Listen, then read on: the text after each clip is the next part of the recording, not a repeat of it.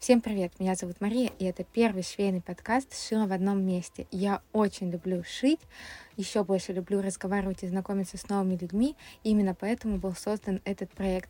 Приглашаю вас присоединиться к беседе, узнавать новое, вдохновляться. Надеюсь, вам понравится.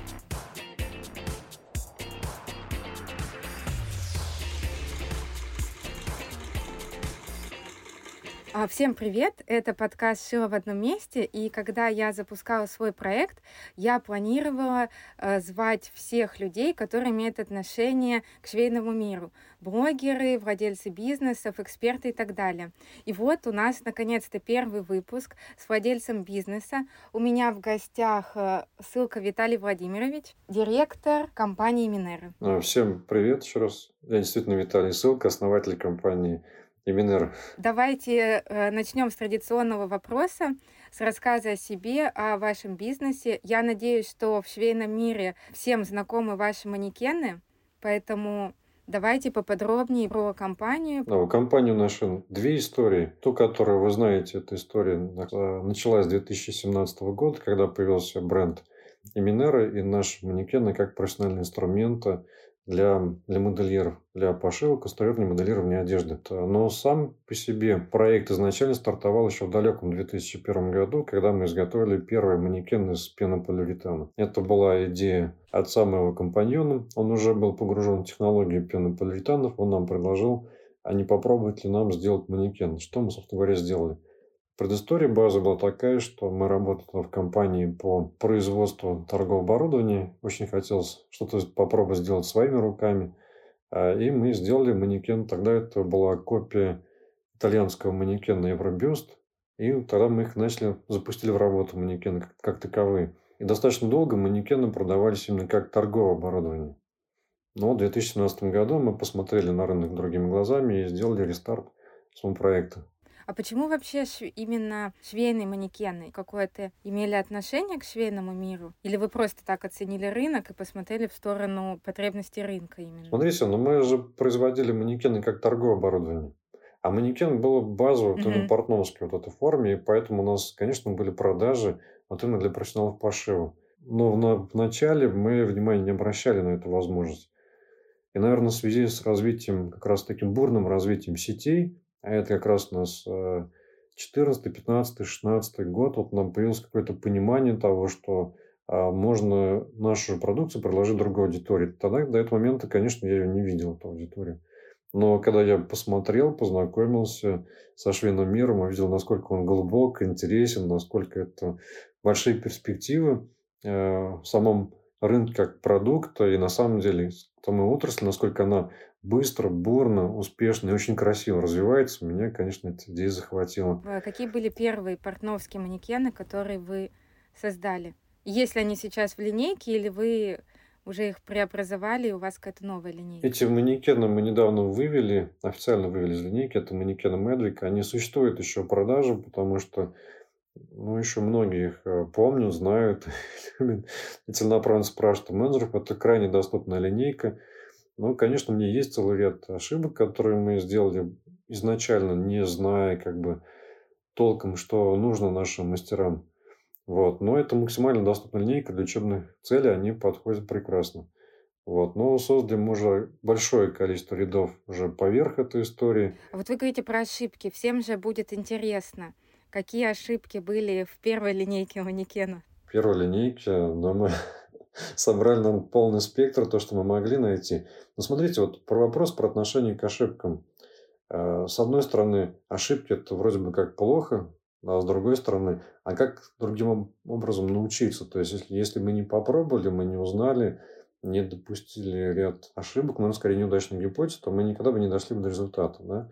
А первая ошибка была такая, что мы просто сделали манекены и обратились как бы по сообществу, сказали, ну, все, покупайте манекены, манекены созданы, и это было такое вот наше просто решение, а, как должны выглядеть манекены. Где-то мы угадали, где-то мы не угадали, как они должны выглядеть. А, были там проблемы с параметрами, были трудности с, с геометрией манекенов, но не критичные, да, это все-таки не мешало профессионалам работать. Конечно, где-то это проявлялось. Это вот то, что можно было отнести к ошибкам. А потом вопрос в том, что а как мы эти ошибки исправили. То есть, когда мы сделали другую э, линейку манекенов, вот Диану, когда мы проектировали, то здесь вопрос был сразу, что нужно обращаться к профессионалам, нужно обращаться к швейному сообществу, спрашивать, а что нужно, чтобы это было в манекене хорошего. Вот. И первые манекены, которые у меня появлялись, я их с Самары возил в Питер, в школу Грассер, показывал Ольге, там, да, мы обсуждали, что должно быть, как должно быть, э, что нужно поменять в манекене. И это была достаточно длинная такая продолжительная работа, в которой мы добивались вот нужной формы тела, нужной компоновки, то, что есть. Ну и плюс, ко всему прочему, не буду скрывать, то есть мы смотрели, что происходит на рынке, то, что делают коллеги, потому что коллеги что-то сделают хорошо, а где-то есть свои ошибки, для нас это возможность исправить и сделать лучше. Ну, вот вы сказали про отношение к ошибкам. Я как раз недавно слушала тоже про неудачи и ошибки. Это какое-то с детства и со школы у нас э, боязнь совершить ошибку и неудачи, и какую-то негативную окраску имеет. А ведь на самом деле это правда же возможность для роста и развития какого-то, поэтому можно по-разному относиться. Это классно, что вы задействовали именно тех, кому и нужны эти манекены, чтобы понять э, от них обратную связь. Как их сделать лучше? Мы а, построили нашу компанию на сотрудничестве с профессионалами. И у нас, кроме линейки Диана, есть еще линейка мужских манекенов, то, что мы изготовили. А, и а, как раз в полном соответствии с базовой идеей это наши детские манекены. Детский манекен у нас существует в трех вариантах. Это три линейки детских манекенов. Первая линейка манекенов – это манекены Kids. Мы их создавали с Герой Скандал Вторая линейка манекенов – это спортивные манекены. Мы их сделали с э, Светланой Герасимовой. Светлана Герасимова – это наш абсолютный лидер в производстве э, детских спортивных костюмов.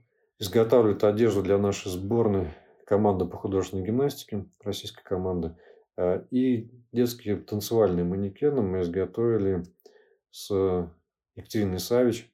Это абсолютно лидер производства танцевальных костюмов нашей страны и один из мировых лидеров. И а у вас же есть еще масштабные манекены, правильно? А, да, конечно, у нас есть еще два масштабных манекена. Было понятно, что манекен в масштабе один к двум нам нужен. Но это было, это было очевидным решением, и были запросы. Мы, мы такой манекен сделали.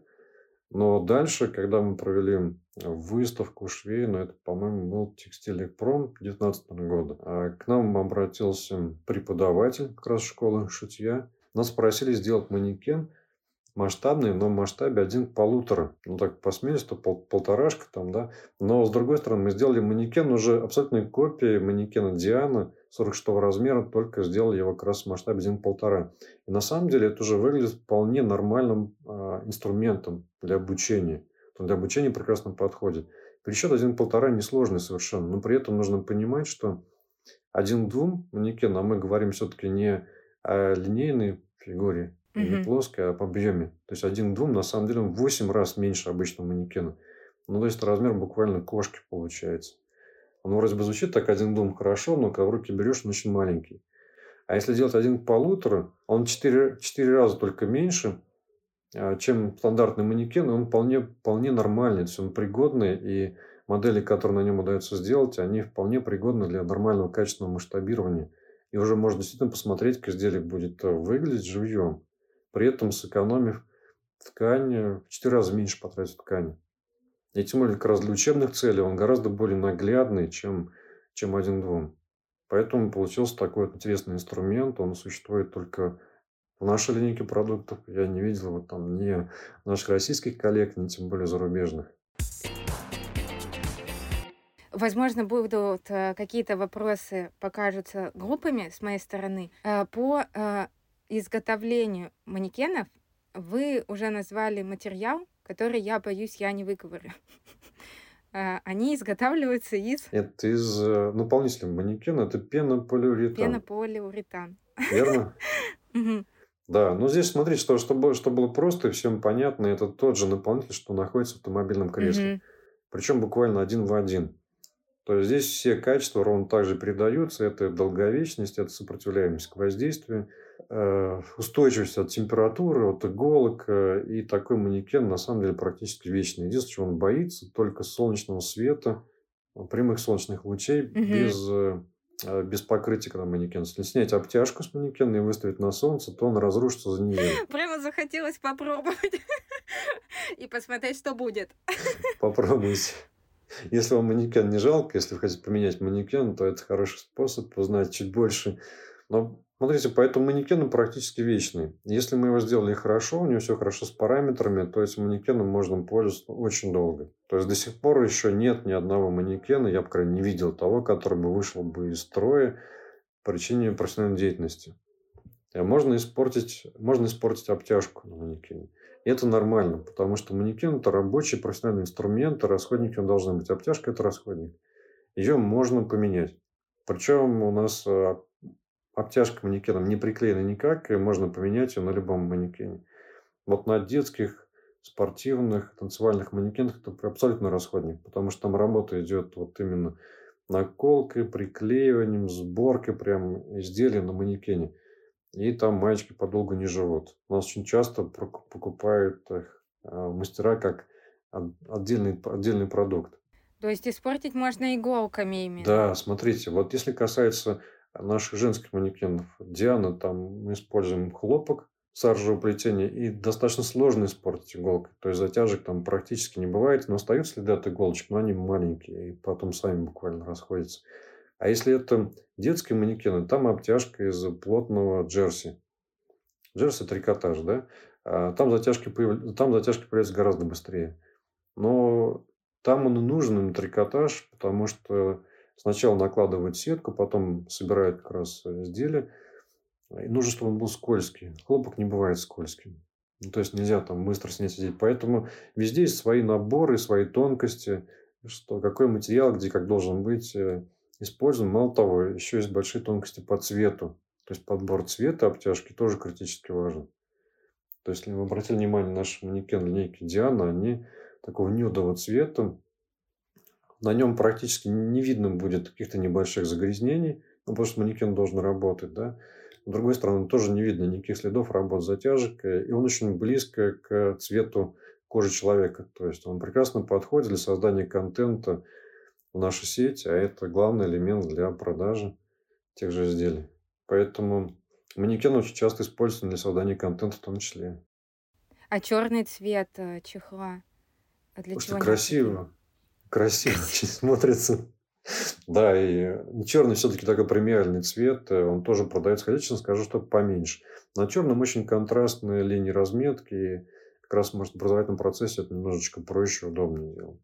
Он действительно смотрится ну, шикарно, как прям визуально выглядит очень хорошо.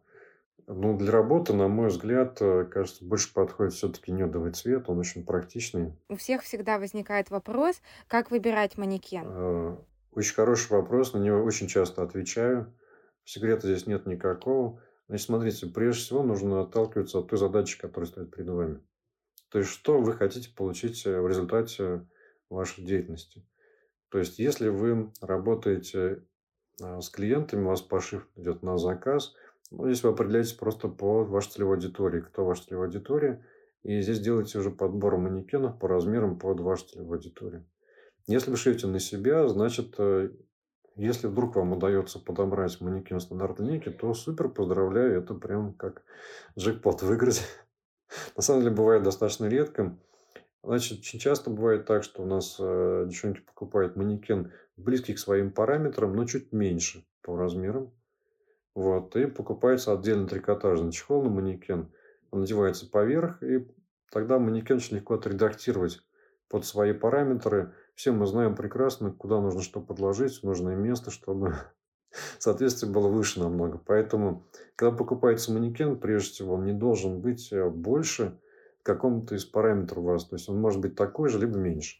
Вот э, я как раз э, тот человек, который выбрал почти в размер по одному объему, а остальное гораздо больше у меня. Я взяла по меньшему, и мне необходима коррекция.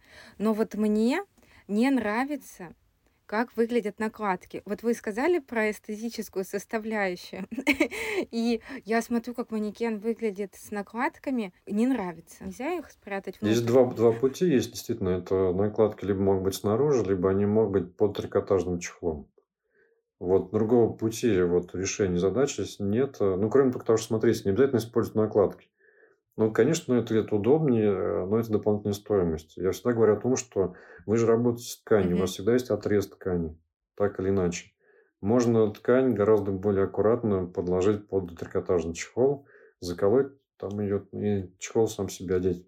Манекен эстетику практически сохранит, но у вас будет откорректированная фигура. Вот, тем более, что э, в этом есть отдельный смысл. У нас э, нет стабильности в фигуре. Фигура всегда немножечко меняется по параметрам. У нас есть колебания по весу, в течение года, в течение месяца. И поэтому ну, нет такого, что мы сделали один и навсегда. Даже когда мы делаем персональные манекены, всегда спрашиваем о том, что к какому размеру потянуть параметр. Всегда есть возможность отрегулировать там, да, и всегда есть смысл сделать чуть меньше. Добавить можно, убавить от манекена нельзя. Это прекрасно. Толстеть можно, если что? Для манекена. Можно, можно, можно, да. Смотрите, могу, могу Могу прям даже выдать некоторые технические секреты. У человека есть только два параметра, которые практически не меняются. Вот когда фигура стоял, человек взрослый, два параметра. Значит, первый параметр – это рост. Но условно там, да, не меняется, то есть он сохраняется, мы дальше не растем. А, и четвертый – охват груди. Вот именно, именно четвертый, вот то, что у нас идет вот по вот уровню вот ребер, да, ребра практически сохраняются. Там есть, может быть небольшое колебание, но вот э, оно крайне-крайне мало относительно всего остального. Вот, поэтому эти параметры должны прежде всего сохраниться. Даже в английском варианте этот размер называется size. То есть он задает размер. Не как вот у нас принято. То есть по третьему охвату, половина третьего охвата размер. Там, да, например, 50, значит охват третий будет 100. Но вот э, в английском варианте немножечко иначе. Там. То есть size как бы это вот размер именно четвертый. Я считаю, они более, более правы, потому что у нас Четвертый, а, четвертый охват может быть как бы один и тот же, а третий может быть разный у разных людей. А на самом деле размер будет все равно плюс-минус один и тот же. Мгм. А вот у вас есть еще а, манекены, которые по индивидуальным меркам А, изготавливаются. Да, конечно, это отдельное направление, но то, с которого на самом деле начиналась история нашей компании, по большей части, ну, обновленная история, да, а, то, что было мое глубокое погружение в тему digital fashion, создание цифровых персональных аватаров на людей а, и потом технологич... технологическая возможность физического изготовления вот именно этих манекенов. Такую задачу мы решили, а, и полученная база вот персональных манекенов изготовленных была для нас основой для создания нашего основного ряда Дианы. То есть Диана это не моя фантазия на тему не только вот работы экспертов, но это еще усредненная модель, э, актуальная модель наших, наших любимых дам. Мгм. А знаете, есть еще, у вас таких нет, но вообще существуют раздвижные манекены. Что вы можете про них Да, моя сказать? любимая тема. Да? Вот так вы и добрались до любимой темы. Ну, слушайте, да, я, мне, мне очень нравится, когда люди покупают э, раздвижные манекены. Это значит только то, что к нашему клиенту добавилось. А то есть э, человек, который хочет э, купить, то есть войти в швейный мир, э, взять такой универсальный инструмент, который подойдет под все, попробовать. Разочарование наступает достаточно быстро, и потом мне не нужно этот человек убеждать в том, что ему нужно купить нормальный монолитный манекен, мягкий, хороший, профессиональный. Он же сам об этом точно знает. И уже знает, какие параметры должны, быть. Почему не рекомендует? Именно из-за вот этого механизма или из-за сложности? Ну, механизм пластиковый, манекен э, живет ровно до первого падения, то есть как-то функционально, полнофункционально. А потом, смотрите, ну вот чудес же не бывает, и совершенно понятно, что когда манекен раздвигается, то в нем появляется пропуск. То есть в нем начинают э, появляться дырки по, по переднему шву, по боковым швам. То есть он должен как-то раздвигаться. И это уже накладывает ограничения на метод наколки. То есть, уже не все, все удастся наколоть. Мало того, как бы, там же он пластик тоже. И место для вкалывания иголки там очень небольшое, где поролончик стоит, буквально там 3-5 миллиметров максимум. То есть, по прямому голому иголку заколоть, заколоть невозможно. А значит, уже будет появляться некоторые погрешности э, в макетном методе. А здесь монолитный, пожалуйста, любое количество иголок на любую глубину, сколько хотите. Ну, прям, угу. пожалуйста. Но он выглядит еще, знаете, так то ли как железный человек, то ли как терминатор. И варианты использования. Мы назвали, то для метода наколки он подходит, для мне кажется, это вообще, правда, одно из главных применений манекена — это создание контента э, в социальных сетях. Какие еще можно назвать э, применения? Ну, все зависит от ваших задач, на самом деле. Смотрите, если вы занимаетесь только пошивом, а тем более массовый пошив, то манекен, да, будет стоять в углу, он вам не нужен. То есть манекен – это не инструмент для пошива. Манекен – это инструмент для моделирования, конструирования одежды. И еще, на мой взгляд, это прекрасный инструмент для швейного микробизнеса. То есть, когда вы что-то создаете своими руками, и необходимо это продать. Вот тогда, конечно, у вас угу. появляется необходимость в манекене. Потому что, во-первых, вам нужен будет именно для моделирования, то есть макета способом без манекена сделать не сможете изделие. А во-вторых, вам нужно будет сделать контент. То есть, нужно будет отснять. Отснимать на себе все варианты а, продуктов, которые создаете, но это не очень работает, да. Э, и вам нужен будет другой человек, который будет делать съемку. То есть, нужно будет делать фотосессии. Всегда будет один и тот же человек. Да, причем еще один момент, знаете, какой, что вот бывают же манекены, у которых э, либо, ну, даже демонстрационные манекены, которые делают целенаправленно с э, усредненными чертами лица, выбирая даже признаки различия, для того, чтобы человек смог сфантазировать вот именно себя вот в роли потребителя этой одежды. Вот, а когда у нас задан уже конкретный образ чей-то, там, да, вот, то уже сложно будет применить. Например, там девушка-модель а брюнетка, а как это будет выглядеть на блондинке там, да, и здесь нужно уже прям будет отдельно фантазировать. А когда мы берем признаки, то здесь фантазии места гораздо больше. А вот вы еще сказали про дополнительные детали, про голову например, для манекена. Я так понимаю, базовый набор, который берут, это чаще всего сам торс, опора, но есть еще дополнительные. Вот э, руки, ноги. Э, кому необходимо покупать дополнительные? Смотрите, технически вот именно для работы, для модельера нужны только руки. Вот только руки, да. Нога нужна тоже для создания больше контента или посмотреть, как это будет э, выглядеть. Но опять же, это ближе к теме контента. Голова, скорее, тоже вопрос контента, потому что вот прямой сверхнеобходимости головы нет.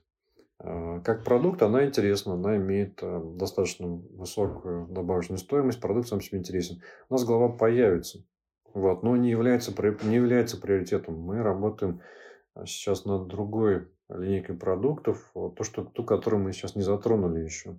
Это портновские колодки. Вот этот инструмент гораздо более необходим вот именно для производства, потому что колодки на самом деле в производстве используются намного чаще, чем манекен. То, что нужно э, заутюжить, разутюжить, отпарить, там, например, обработать швы, колодки для этого как раз прекрасно подходят. У меня есть, я понимаю, зачем они, да, они, конечно, используются гораздо чаще в работе. Вот по колодкам такая же а, картина, то есть мы не, не придумали ни одной колодки, то, что мы сделали, мы сделали по просьбам наших клиентов, Единственное, что мы их немножечко изменили относительно того, что уже было на рынке. То есть мы сюда внесли те технологии, которые мы сами обладаем. Мы сделали сложные формы из ну, только более плотного пенополиуретана. Поэтому колодка намного легче, чем, чем обычно присутствующая на рынке. При этом в нее также можно вкалывать иголки. Она прекрасно подходит для работы в ВТО. Но по формам это стандартные. А по формам, там, в основном, да, это уже отработанные решения, которые ну, уже понятно, как использовать, как применять. Но это же были просьбы наших а, клиентов. Появится что-то особенное, то да, мы такую штуковину тоже сделаем. У вас все производство находится в Самаре, правильно? А, да, производство у нас в Самаре. И знаете, всех волнует сейчас вопрос, на вас как-то отразилась э, ситуация, которая есть, на какие-то там, возможен ли у вас какой-то дефицит комплектующих? Конечно, повлияло. Мы же находимся в этой стране, мы находимся в одной, в одной среде. У нас э, был дефицит, у нас было честное поднятие цен на комплектующие, но мы постарались удержать цены наши не, не меняли практически. Да, у нас что поменялось, только вот опоры деревянные, металлические немножко поменялись. А, и было изменение по ценам на детские, на детские манекены. Все, больше, больше мы не меняли цен на манекены, держали, держали как есть. Тем более сейчас происходит небольшое отыгрывание цен поставщиков, слава богу. И что еще у нас было концептуально сделано верно, мы делали упор на российские комплектующие. Это нам позволило избежать, избежать дефицита. Обтяжка на манекене у нас из ткани из Иванова, пенополиуретаны, в основном производство российское. Проблемы с комплектующих нас коснулись в меньшей степени. Я училась в 2016 году на курсах э, кройки и шитья, и нам там по необходимому оборудованию говорили швейная машинка и верлок. То есть речь о манекенах э, как таковых вообще не шла. Сейчас я смотрю, что манекен, он так прочно вошел в список возможно, да, там не первой необходимости вещей, но вещей каждого шьющего человека. Поэтому э, я тоже долго думала, нужен мне он или нет. После того, как увидела, что у всех есть, думаю, ну, точно нужен. Здесь нужно будет понимать тогда, что а, манекен и наша продукция является профессиональным инструментом именно в работе построения микрошвейного бизнеса чаще всего. Как тогда построить отношение к манекену, как он должен быть скомплектован, какие должны быть наши продукты, чтобы быть для наших потребителей удобным. Мало того, еще недавно совершенно мы скрывали отдельный вопрос а, по старту швейного бизнеса. Э, и здесь появилось интересное предложение такое вот от нашего государства. Я несколько раз разбирал в эфирах тему социальных контрактов. То есть те случаи, когда можно буквально в домашних условиях развернуть микрошвейный бизнес, потестировать идеи и сделать это буквально за счет государства. Вот. Как это сделать? А у нас даже как бы по причине вот именно этого проекта в компании появилась отдельная служба, прям выделился служба забота. Забота занимается как раз именно помощью в оформлении документов для правильного оформления соцконтракта. Соцконтракт – это государственная программа, которая работает во всех регионах нашей страны. И здесь ничего не нужно выигрывать, нужно просто подать документы в определенной форме в органы соцзащиты, и можно получить вот именно соцконтракт на создание и развитие своего бизнеса. Суммы вполне существенные, там до 250 тысяч рублей, еще 30 тысяч на образование. Вот. А, и а мы... оно, интересно, действует еще? Действует, да, с 2019 года действует. Сейчас, я думаю, что будет получать дальнейшее распространение, поэтому даже для себя посмотрите вариант. Угу. Это вполне рабочая тема. Мало того, могу сказать, что мы сами об этом узнали, когда у нас появился такой большой запрос на формирование определенного формата документов с отгрузочных на манекенах. После mm-hmm. этого как раз мы сделали отдельную службу, которая именно общается с девочками и каждый раз готовит документы. Тем более всегда же есть какие-то особенности, чтобы мы их могли учесть, э, быстро, своевременно отправить. Это очень классно, на самом деле, что вы и начали наш разговор с того, что вы ориентируетесь на швейное сообщество, на потребности швейного сообщества, помогаете вот э, и в получении социального контракта, и в наших всех конкурсах, потому что я на самом деле, если говорить про мои точки соприкосновения с вашей компанией, то первоначально я увидела ее в социальных сетях и запомнила, вы были в спонсорах очень часто. Я думаю, что если у кого-то появятся какие-то вопросы, их можно написать в комментариях, и если что, мы постараемся на них ответить. Да, конечно, я отвечу на любой профессиональный вопрос. Мало того, могу сказать, что мои аккаунты открыты во всех сетях, и кто угодно может э, мне задавать вопросы, связанные с работой, с манекенами, присылать мне предложения, может быть, какие-то вопросы. Критику можно прислать? Конечно, конечно. Критику я всегда приветствую, потому что то, что мы сделали хорошо, я всегда знаю. Вот. Я не всегда знаю то, что у нас получилось, может быть, не очень хорошо, или то, что можно или обязательно нужно улучшить. Поэтому никакого секрета нет. Если даже к нам обращается клиент, запрашивает мои контакты, всегда можно получить и написать мне напрямую. То есть здесь я совершенно открыт, пожалуйста. Всегда можно, и этим наши клиенты часто пользуются. Могу сказать э, честно, это бывает и благодарность, это бывает и пожелания, бывают и недовольные клиенты, кто готов мне написать, но еще не было ни одного клиента, чей вопрос не был бы решен так или иначе. Это отлично, что вы работаете со всей обратной связью. Э, спасибо еще раз за разговор. Спасибо вам за разговор. Спасибо за ваше внимание. Спасибо. До свидания. Все, всем пока. А сейчас напоминаю, что вам бесплатно, а мне приятно, как говорится.